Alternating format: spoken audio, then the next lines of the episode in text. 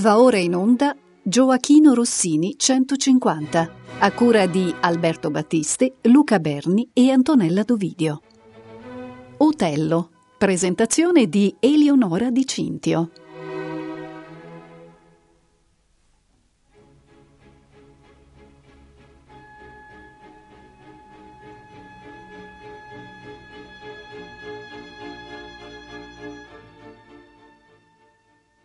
Buonasera cari ascoltatori di Rete Toscana Classica, benvenuti a questo nuovo appuntamento della rassegna Gioachino Rossini 150.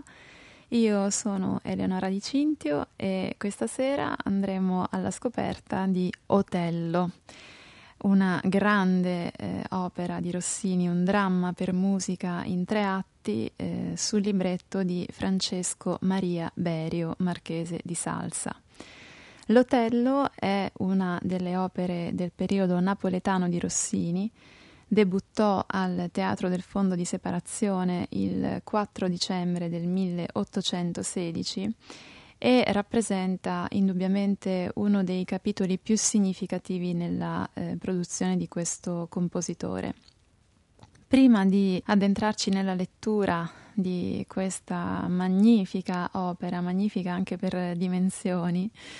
eh, credo sia necessario fare delle premesse, in particolare per quello che riguarda il soggetto e eh, per quello che riguarda la resa operistica di questo soggetto. Il marchese Berio, marchese di Salsa, eh, non era un librettista professionista, era un nobile aristocratico che a Napoli aveva un salotto molto rinomato e frequentato naturalmente da Rossini e eh, quello dell'Otello fu il suo primo libretto d'opera compiuto e autonomo. Berio aveva già avuto es- altre esperienze nell'ambito librettistico, ma mai eh, della portata di Otello. Per eh, confezionare questo libretto, Berio eh, guardò a dei modelli che nel caso specifico furono sostanzialmente due.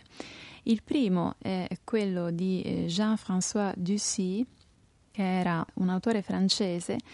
il quale alla fine del Settecento aveva provveduto a fornire delle rielaborazioni più che delle traduzioni in francese di eh, drammi shakespeariani. L'Otello era uno di questi drammi. Eh, dico rielaborazioni perché eh, lo stesso Ducy aveva eh, dichiarato nella stampa di, di, questi suoi lavori di aver adattato la crudeltà, la violenza dell'originale testo shakespeariano alle consuetudini del teatro francese a lui contemporaneo. L'altro modello cui eh, Berio si rifà per eh, scrivere l'Otello è quello di Giovanni Carlo Cosenza, il quale Cosenza era a sua volta un aristocratico napoletano come Berio, uno scrittore di drammi che eh, venivano rappresentati a Napoli per lo più al Teatro dei Fiorentini, ma come nel caso appunto dell'Otello in questione eh, in contesti privati. Anche in questo caso eh, l'Otello di Cosenza riprende il modello di Shakespeare ma lo adatta, lo adegua al clima eh, culturale della sua epoca. Berio guarda a queste fonti, non direttamente alla fonte dello, mh, mm, dell'originale shakespeariano. E dunque a partire da queste fonti che sono già alterate rispetto al, all'originale, trae eh, il suo libretto, che naturalmente doveva tener conto delle convenzioni in auge nel, nel teatro serio e in particolare nel teatro serio napoletano di primo Ottocento. Quindi non vi scandalizzate se eh, all'interno di questo hotel non sentirete parlare di fazzoletti oppure se eh, troverete molto ridimensionato il peso di alcuni personaggi, Iago in primis, e per contro troverete altresì molto determinanti da un punto di vista drammatico soggetti che nell'originale shakespeariano eh, hanno un peso relativo, come il padre di Desdemona che da Brabanzio, che era eh, in Shakespeare, qui diventa Elmiro. Rossini provvede a eh, fornire questa sua grande opera di un altrettanto grande, monumentale ouverture. L'ouverture dell'Otello non era di primo conio.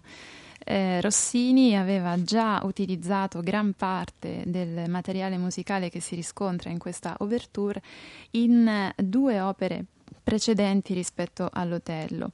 Eh, la prima era stata Il Turco in Italia, la seconda invece era stata Sigismondo. Ehm, il Turco in Italia aveva debuttato a Milano nel 14 e il Sigismondo a Venezia, sempre nel 14.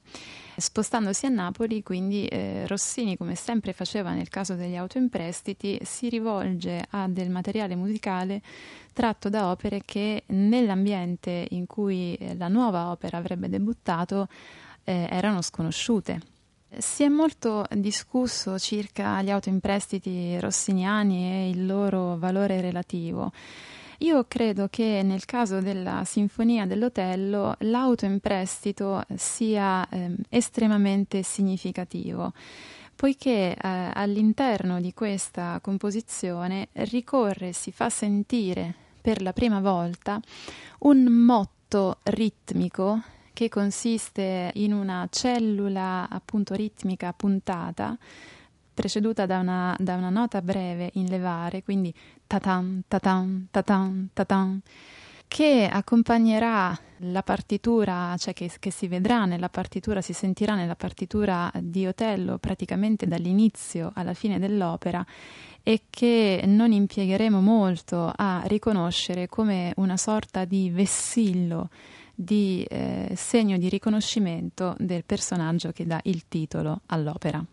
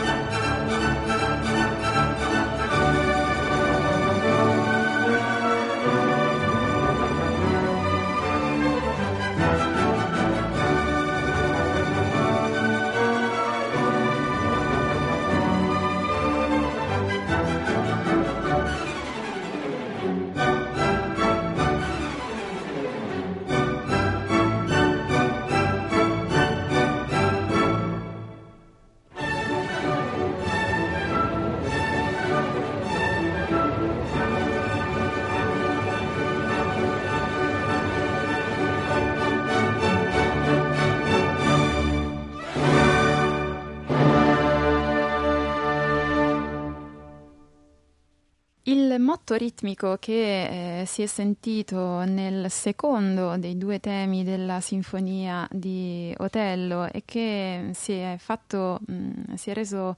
udibile anche nel crescendo, si rende eh, ugualmente udibile nella marcia. Eh, dopo la sinfonia eh, nell'hotel si colloca una eh, grande introduzione corale, il popolo di Venezia eh, accoglie il ritorno a Venezia di questo grande eroe che ha sconfitto i turchi. Anche in questo caso la partitura è variamente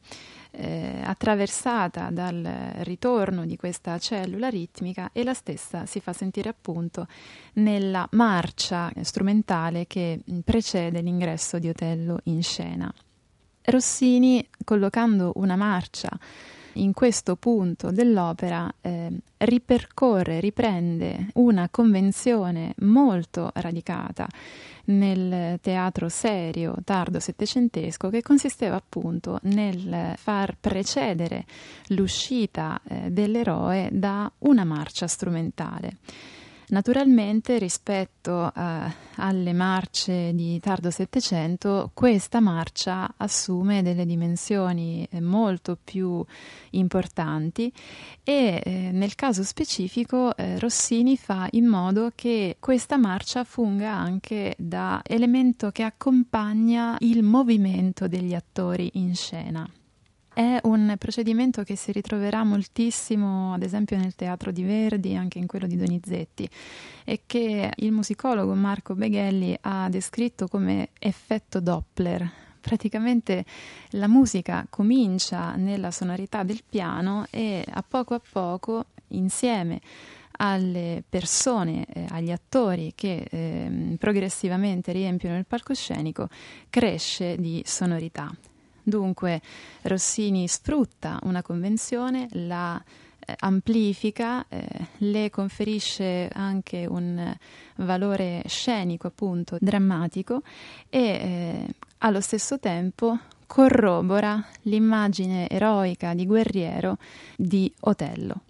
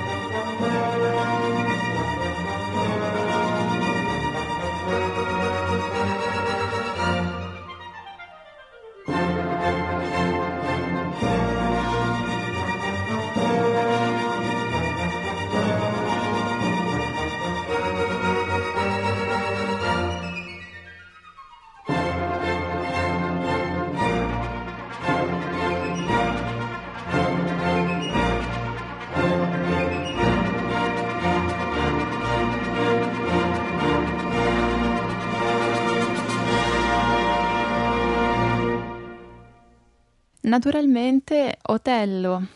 sul quale grava una serie di aspettative e lo si è visto già dall'ouverture, cioè tutto quello che fino a questo momento eh, si è sentito dell'opera non è altro che una grande, magnificente preparazione all'ingresso di questo eroe tragico e naturalmente l'eroe in quanto tale non poteva non disporre di un'aria altrettanto eroica che eh, potesse essere a lui confacente. E questo il caso dell'aria di Otello, molto famosa a sì per voi già sento, eh, uno dei passi più impegnativi indubbiamente di tutta la partitura per, eh, per chi è chiamato a cantarla ma eh, aria che si colloca eh, in perfetta continuità con eh, tutta la musica che fino a questo momento abbiamo ascoltato. Manco a dirlo, in quest'aria si eh, mantiene il, l'incedere marziale che eh, avevamo ascoltato già nella sinfonia e poi nell'introduzione e poi nella marcia e a questo eh, incedere marziale si somma un grandissimo concorso di mezzi musicali. E questo perché eh, la cavatina di Otello, chiamiamola cavatina, ma insomma la grande aria di Otello è un'aria molto articolata dal momento che consta di tre diversi movimenti. Nel terzo che adesso andiamo ad ascoltare, Otello corrobora la sua eh, immagine di guerriero, la sua indole eh, di grande condottiero e fa eh, affidamento, può contare sull'appoggio del coro maschile che era già in scena eh, fin dall'inizio ehm, dell'opera e che in questo frangente non può far altro che eh, fungere da eco per eh, il moto di giubilo di Otello per aver naturalmente vinto contro i turchi e eh, in un certo senso dunque amplificare l'immagine eroica che almeno fino a questo momento il personaggio mantiene. Amor diretta il nembo, cagion di tanti affanni, lasciato a tuoi vanni la speme a ravvivare. Assì ah per voi già sento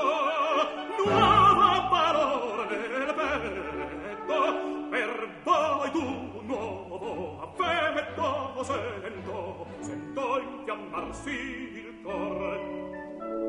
per voi tu nuovo affetto sento. Aus dem Korinther Mase,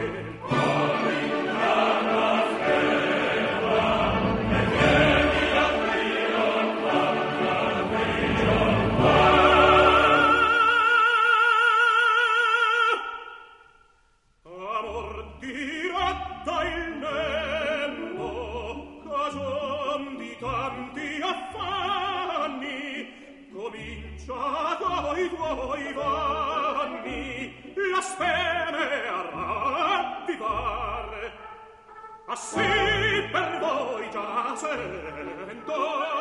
nuova parola nel petto. Per voi un nuovo affetto sento sento infiammarsi il cor per voi un nuovo affetto sento sento infiammarsi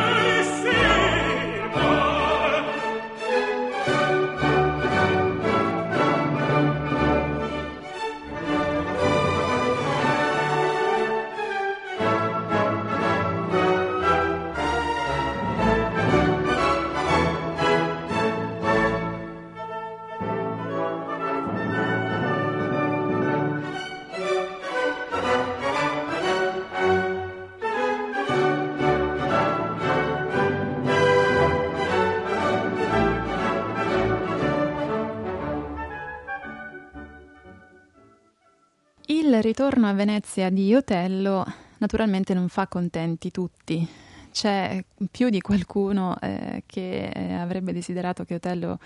non fosse mai tornato a Venezia. Questi qualcuno, questi parlo al plurale, eh, sono in prima battuta Iago e Rodrigo. Come vi anticipavo all'inizio,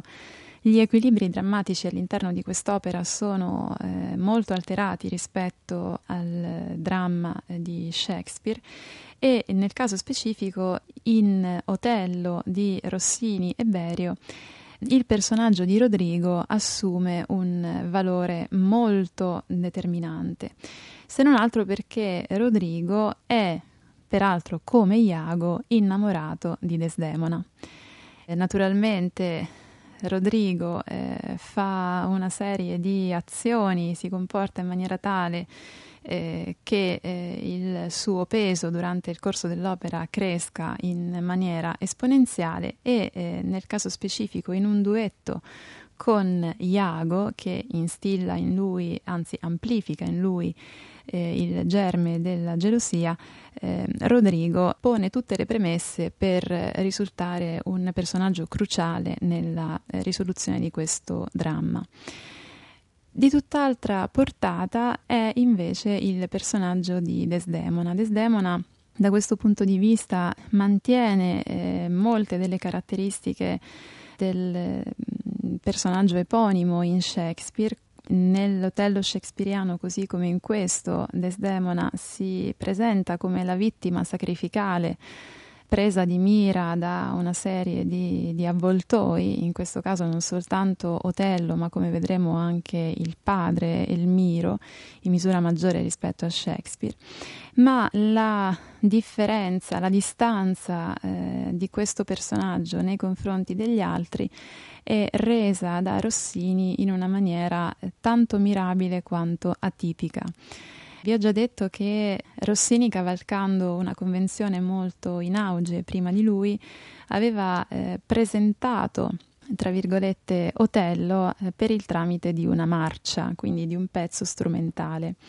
Un pezzo strumentale ricorre anche nel caso eh, in cui Desdemona stia per uscire in scena. Eh, Rossini prende una licenza da quella convenzione che voleva che la prima donna si presentasse in scena con una grande aria solitamente articolata in più movimenti e dunque anche molto impegnativa da cantare. In questo frangente specifico eh, a presentare il personaggio di Desdemona è invece uno strumento e il corno nella misura eh, particolare, il quale corno viene eh, impiegato nel eh, preludio che anticipa eh, il duettino tra Desdemona ed Emilia.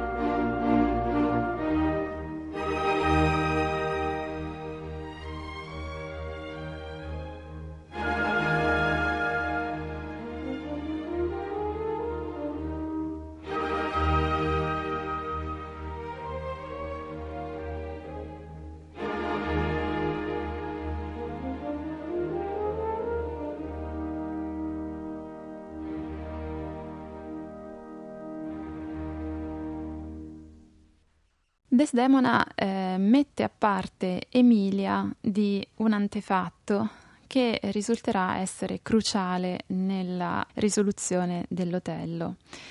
Sostanzialmente eh, Desdemona aveva scritto una lettera ad Otello e in questa lettera aveva messo anche una ciocca dei suoi capelli, ma la missiva, anziché essere recapitata al destinatario designato, era capitata accidentalmente nelle mani di Rodrigo,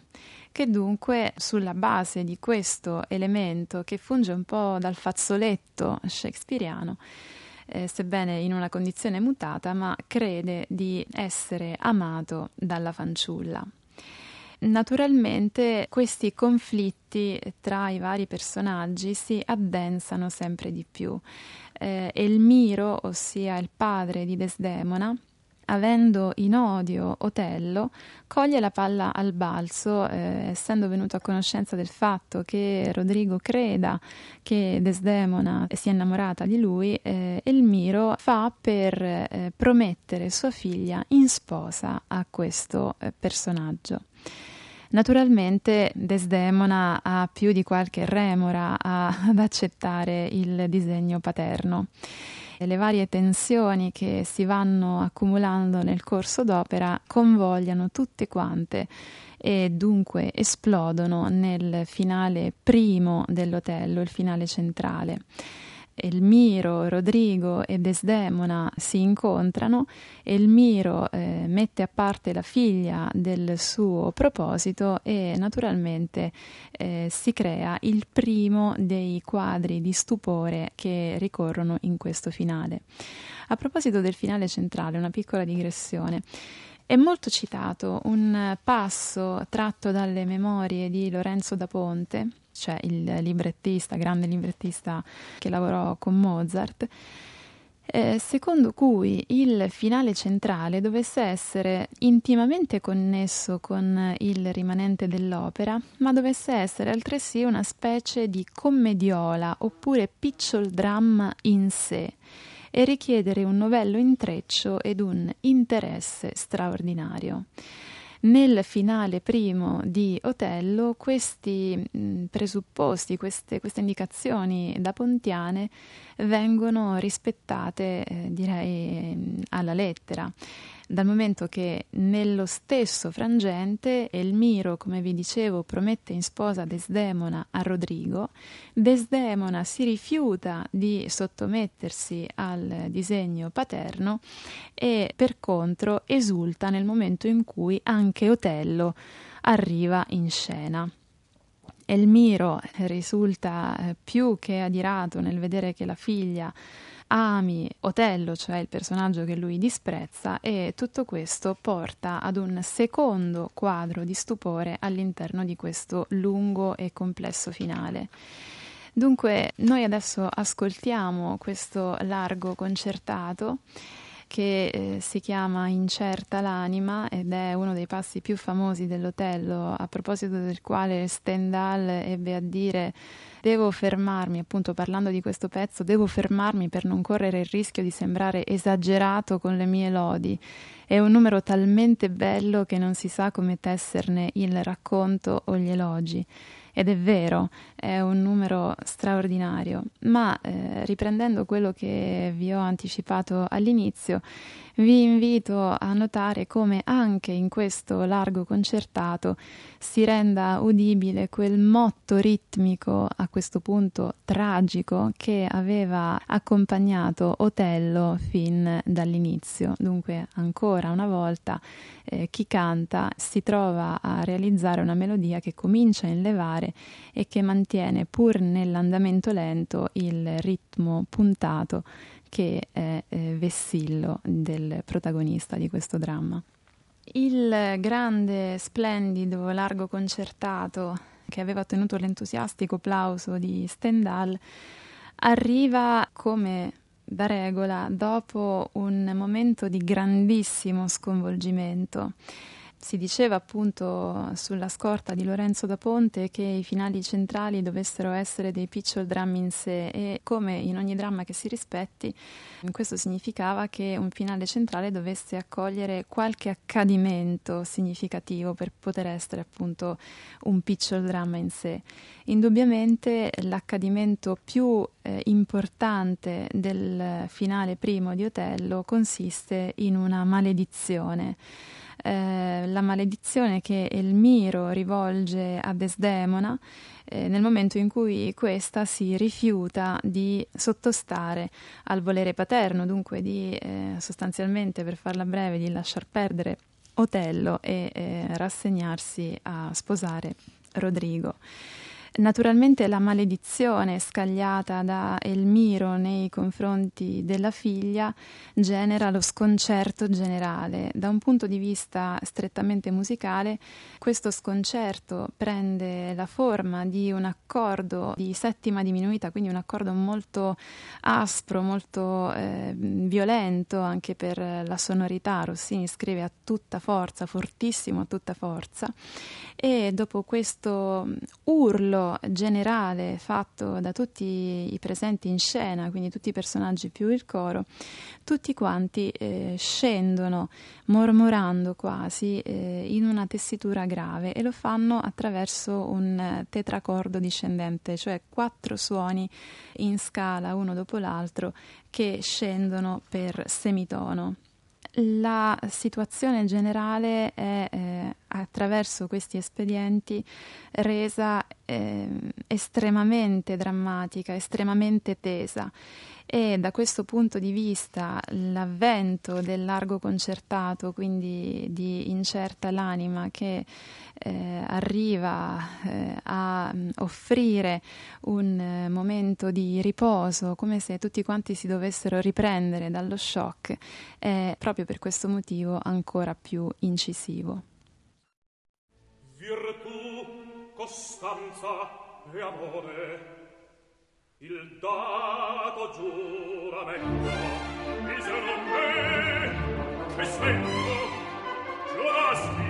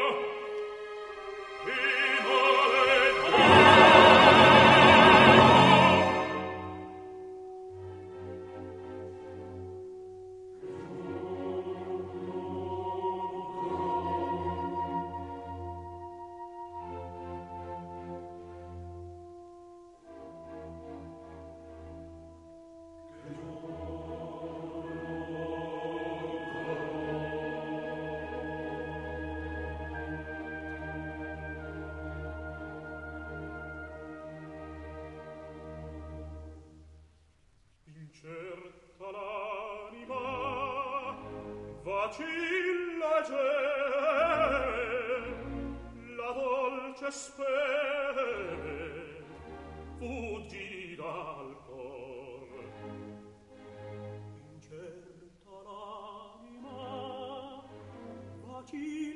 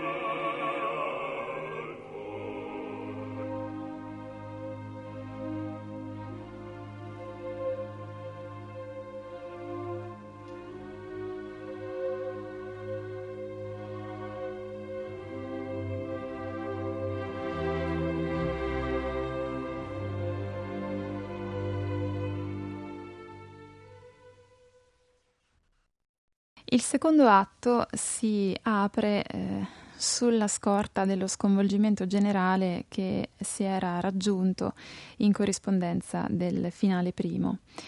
Eh, all'interno di questa seconda parte eh, dell'Otello si incontrano i due mh, pretendenti di Desdemona, vale a dire appunto Otello e Rodrigo.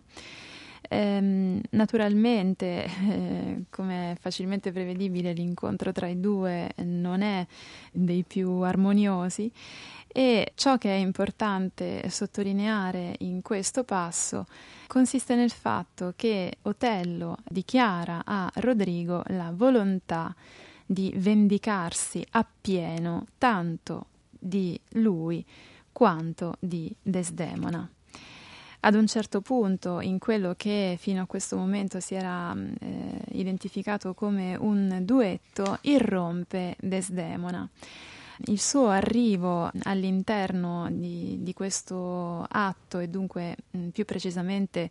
la sua irruzione nel dialogo tra eh, Otello e Rodrigo si rende eh, particolarmente eh, sensibile dal momento che Rossini, eh, se fino a quel momento aveva sfoderato ancora accenti belligeranti associandoli ad entrambi questi due personaggi, nel caso di Desdemona sfodera invece una scrittura sincopata eh, che dunque staglia questo eh, splendido personaggio su un piano completamente diverso, sia musicale ma soprattutto espressivo espressivo eh, rispetto a quello condiviso dai due tenori.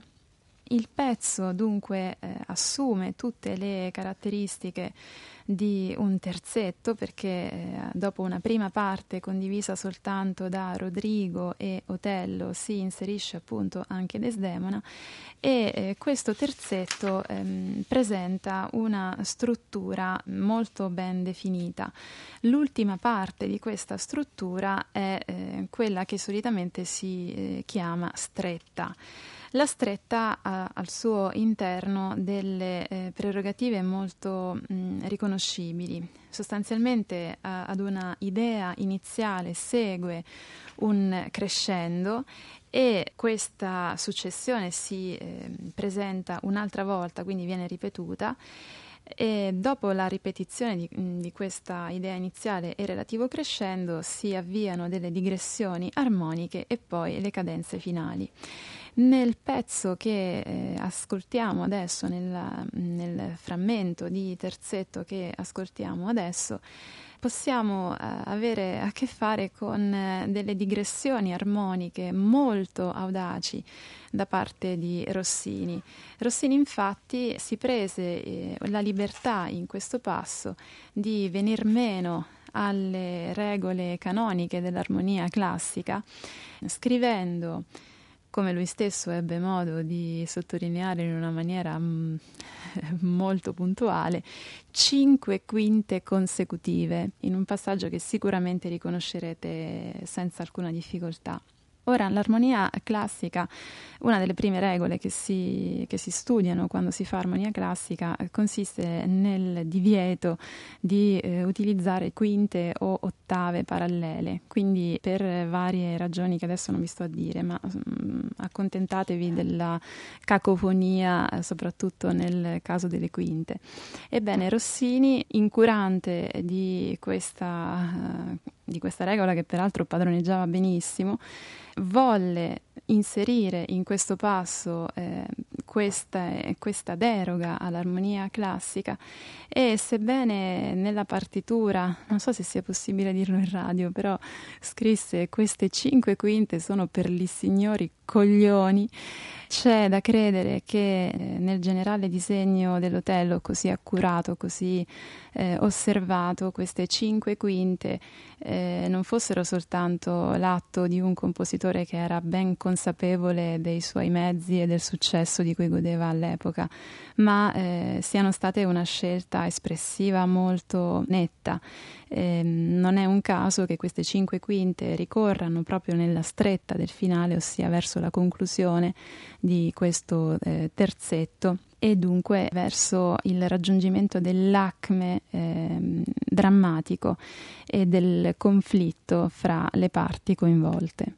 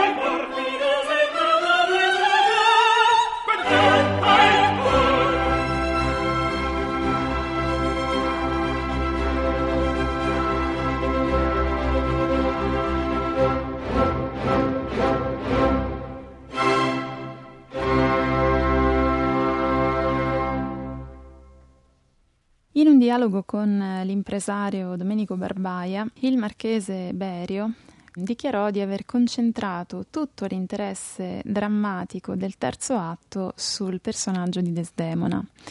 In realtà eh, la Desdemona eh, di Rossini e Berio è protagonista già a partire dalla fine del secondo atto. Eh, nel finale di quello, infatti, Desdemona dispone di una parte molto articolata che eh, indubbiamente la fa risaltare su tutti gli altri personaggi eh, presenti con lei in scena. Ad ogni modo è vero che eh, l'atto terzo, ehm, come dire, esasperi questa attenzione nei confronti di Desdemona. Eh, lo si capisce fin dall'inizio, fin dalla, dal preludio, un altro preludio, un altro intervento strumentale che apre l'atto e che eh, crea un'atmosfera, diciamo, affine per, per clima al personaggio di Desdemona. Eh, dopo il preludio eh, in questione, eh, Desdemona rivolgendosi ad Emilia, le due eh, donne sono nella, nella stanza di Desdemona, rivolgendosi ad Emilia, Desdemona le chiede come trovar possio tregua o riposo. Su questi versi resi in recitativo accompagnato prende avvio la canzone del gondoliere. Questa è una delle pagine più famose e eh, amate dell'Otello rossiniano. Rossini si vantò fino in tarda età di essere stato lui il responsabile dell'immissione eh, di questa canzone nella partitura, nel, nel, disegno generale di Otello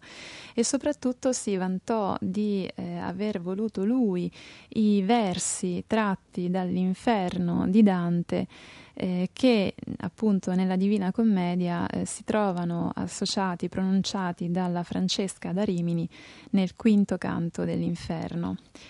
Ora, eh, io trovo che già questa citazione sia di per sé stessa significativa. Eh, I versi in questione sono nessun maggior dolore che ricordarsi del tempo felice nella miseria ma eh, il fatto che nella fonte originaria questi versi siano pronunciati da una donna realmente adulterina e dunque uccisa dal marito, eh, credo che questo sia un espediente molto significativo, ma naturalmente per contrasto rispetto a Desdemona. Desdemona non è colpevole di adulterio, ma la canzone del gondoliere lascia presagire che eh, questa sventurata eroina farà la stessa fine di Francesca, pur non essendo colpevole come Francesca. Il presagio funesto eh, veicolato dai versi danteschi è eh, reso in una maniera altrettanto efficace dalla eh, intonazione rossiniana, eh, che è un'intonazione estremamente libera, aperta, eh, tant'è vero che l'etichetta di canzone è un'etichetta che si attaglia fino ad un certo punto a questo pezzo, eh, che non ha nulla della regolarità strutturale di una canzone vera e propria. Ebbene, indubbiamente eh, l'elemento più riconoscibile eh, nella canzone del gondoliere è sicuramente l'incipit. Ancora una volta l'incipit è un incipit che ricalca un andamento marziale e non è un caso appunto che Rossini per eh, strutturare l'incipit di questo suo mirabile pezzo abbia guardato ad un modello preciso che eh, è quello del Beethoven della terza sinfonia e nello specifico della marcia funebre della terza sinfonia eh, chi abbia un po' di dimestichezza con la letteratura, con la produzione beethoveniana non avrà mm, difficoltà a riconoscerlo. Dunque, ancora una volta,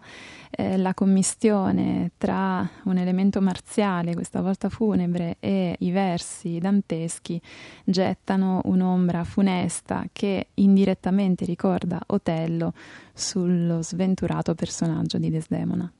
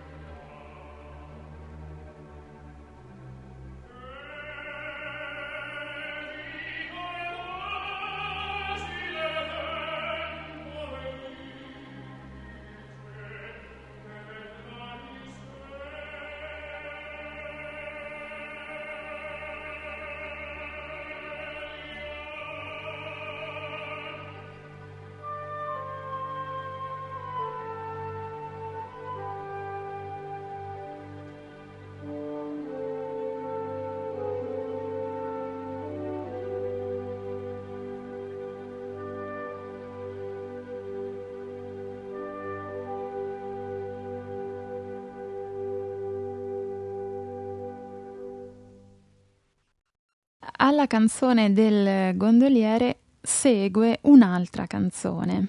Naturalmente mi sto riferendo alla canzone del Salice, eh, che eh, era già presente nei modelli cui Berio aveva guardato e che naturalmente si eh, presenta anche in questo caso. Ancora una volta Rossini accorda a Desdemona un'attenzione speciale per quello che riguarda il eh, trattamento musicale. La canzone del Salice infatti è preceduta da un preludio molto articolato, oltre che bellissimo naturalmente, reso dall'arpa e ehm, questo preludio ehm, in un certo senso separa la canzone di Desdemona e dunque l'intervento di questo personaggio da quello che si era sentito fino a questo momento. La canzone del Salice in quanto canzone dovrebbe avere una struttura eh, regolare, semplice, riconoscibile e eh, tale questa struttura si presenta almeno in corrispondenza delle prime due strofe che eh, Desdemona canta. Tuttavia l'agitazione, lo sconvolgimento di cui questo personaggio è preda rende impossibile a Desdemona il compito di rendere questa canzone nella sua regolarità quella che in eh, Dussy e in Cosenza era stata una canzone di quattro strofe, nel caso di Desdemona è una canzone di tre strofe e mezza, nel senso che Desdemona non riesce ad arrivare alla fine, non riesce a, a cantare tutta intera questa canzone e prima ancora di arrivare a quella che sarà l'ultima sua strofa, questa mh, eroina drammatica, tragica, si interrompe in più di una eh, circostanza. Indubbiamente l'interruzione più eh, lampante, quella più appariscente, è quella che ad un ascolto superficiale sembra essere causata dall'irruzione di una tempesta, o meglio dal primo baluginare dei eh, lampi di un temporale. Mm, il vento arriva e infrange eh, un vetro della finestra di Desdemona. Tuttavia, prestando maggiore attenzione, si potrà facilmente capire che l'interruzione di Desdemona dipenda da Desdemona stessa, cioè è lei che in preda a, allo sconforto, alla paura anche instillata dalla canzone del gondoliere, ma già presente da prima, eh, non riesca a andare dritta, ossia a eh, cantare in maniera continua questo splendido pezzo.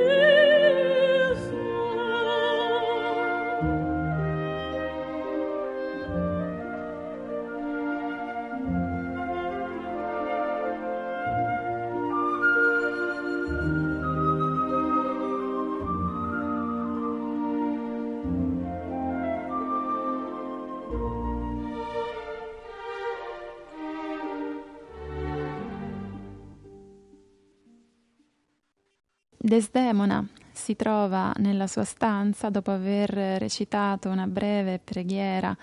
si addormenta e eh, mentre lei dorme arriva Otello. Rossini ebbe a scrivere La musica drammatica spesso tiene luogo di quelle cose, notate, tiene luogo, non le imita, che senza essere la causa vera movente un affetto pure lo eccitano in noi per loro stesse, perché o sogliono precedere quella causa oppure accompagnarla o sono ad essa correlative. Così, ad esempio, nell'ultimo atto di Otello, prima del comparire di costui e prima che egli sfoghi la sua gelosa rabbia sull'infelice donna, la musica, se ottiene il fine a cui mirai per sé medesima, indipendentemente dalle parole, disporrà gli animi a quella orribile scena. Questa forza d'espressione, continua Rossini, si deve sentire da chi compone, non si impara nelle scuole e non vi sono regole per insegnarla. Naturalmente le parole di Rossini si riferivano al, all'ingresso di eh, Otello nella stanza di Desdemona che è appunto accompagnato da eh, un eh, molto incisivo, eh, ancora una volta, preludio strumentale,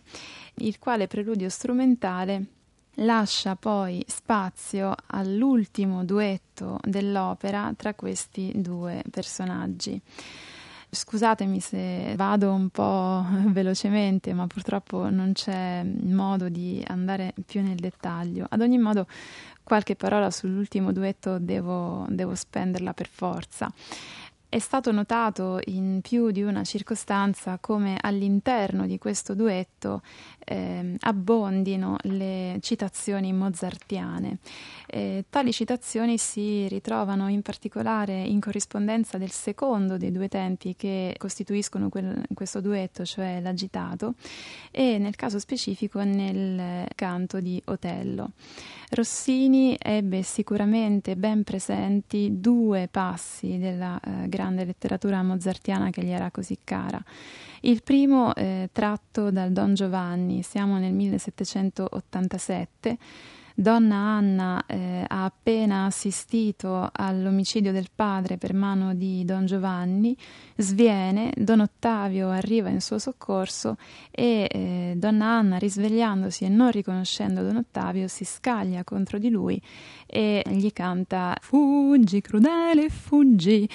una melodia che si ritrova anche in corrispondenza dell'Otello di Rossini.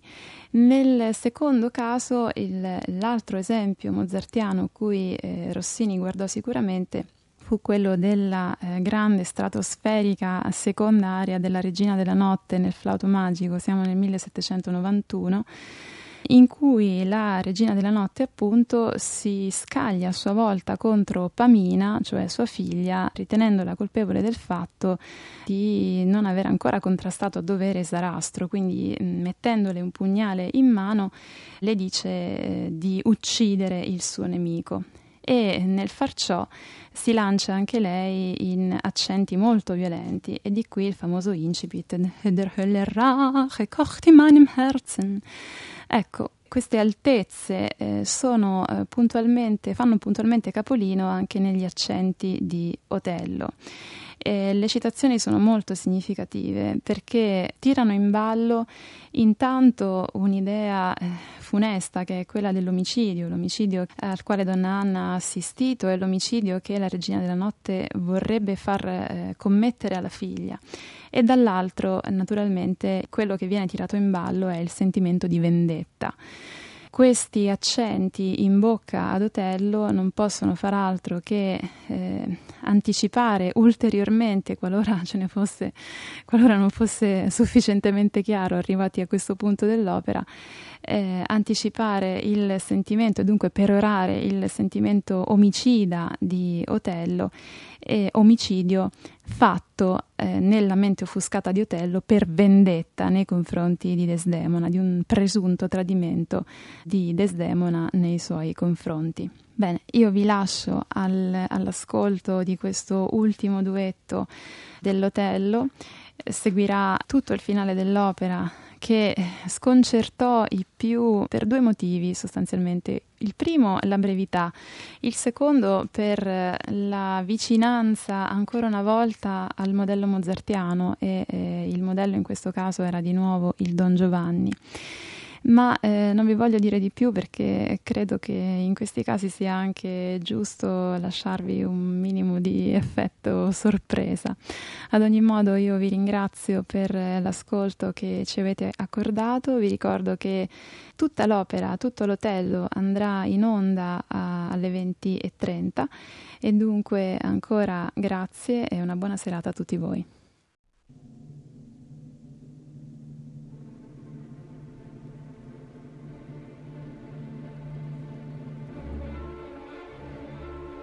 notte per me fu restata fiera prudenza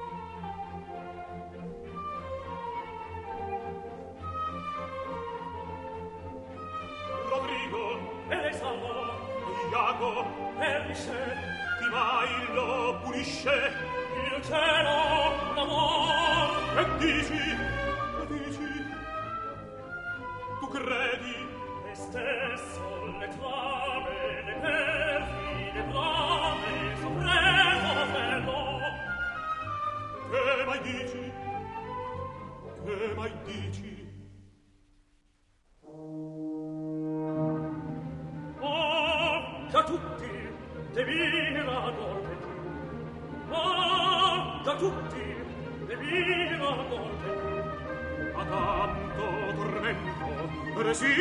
resistere non so tanto tremendo resistere non so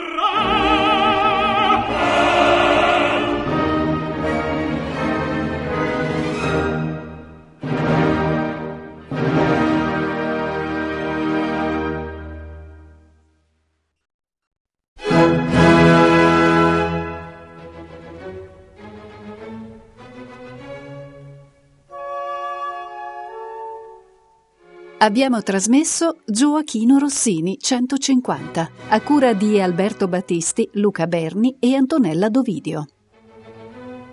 Otello, presentazione di Eleonora Di Cintio.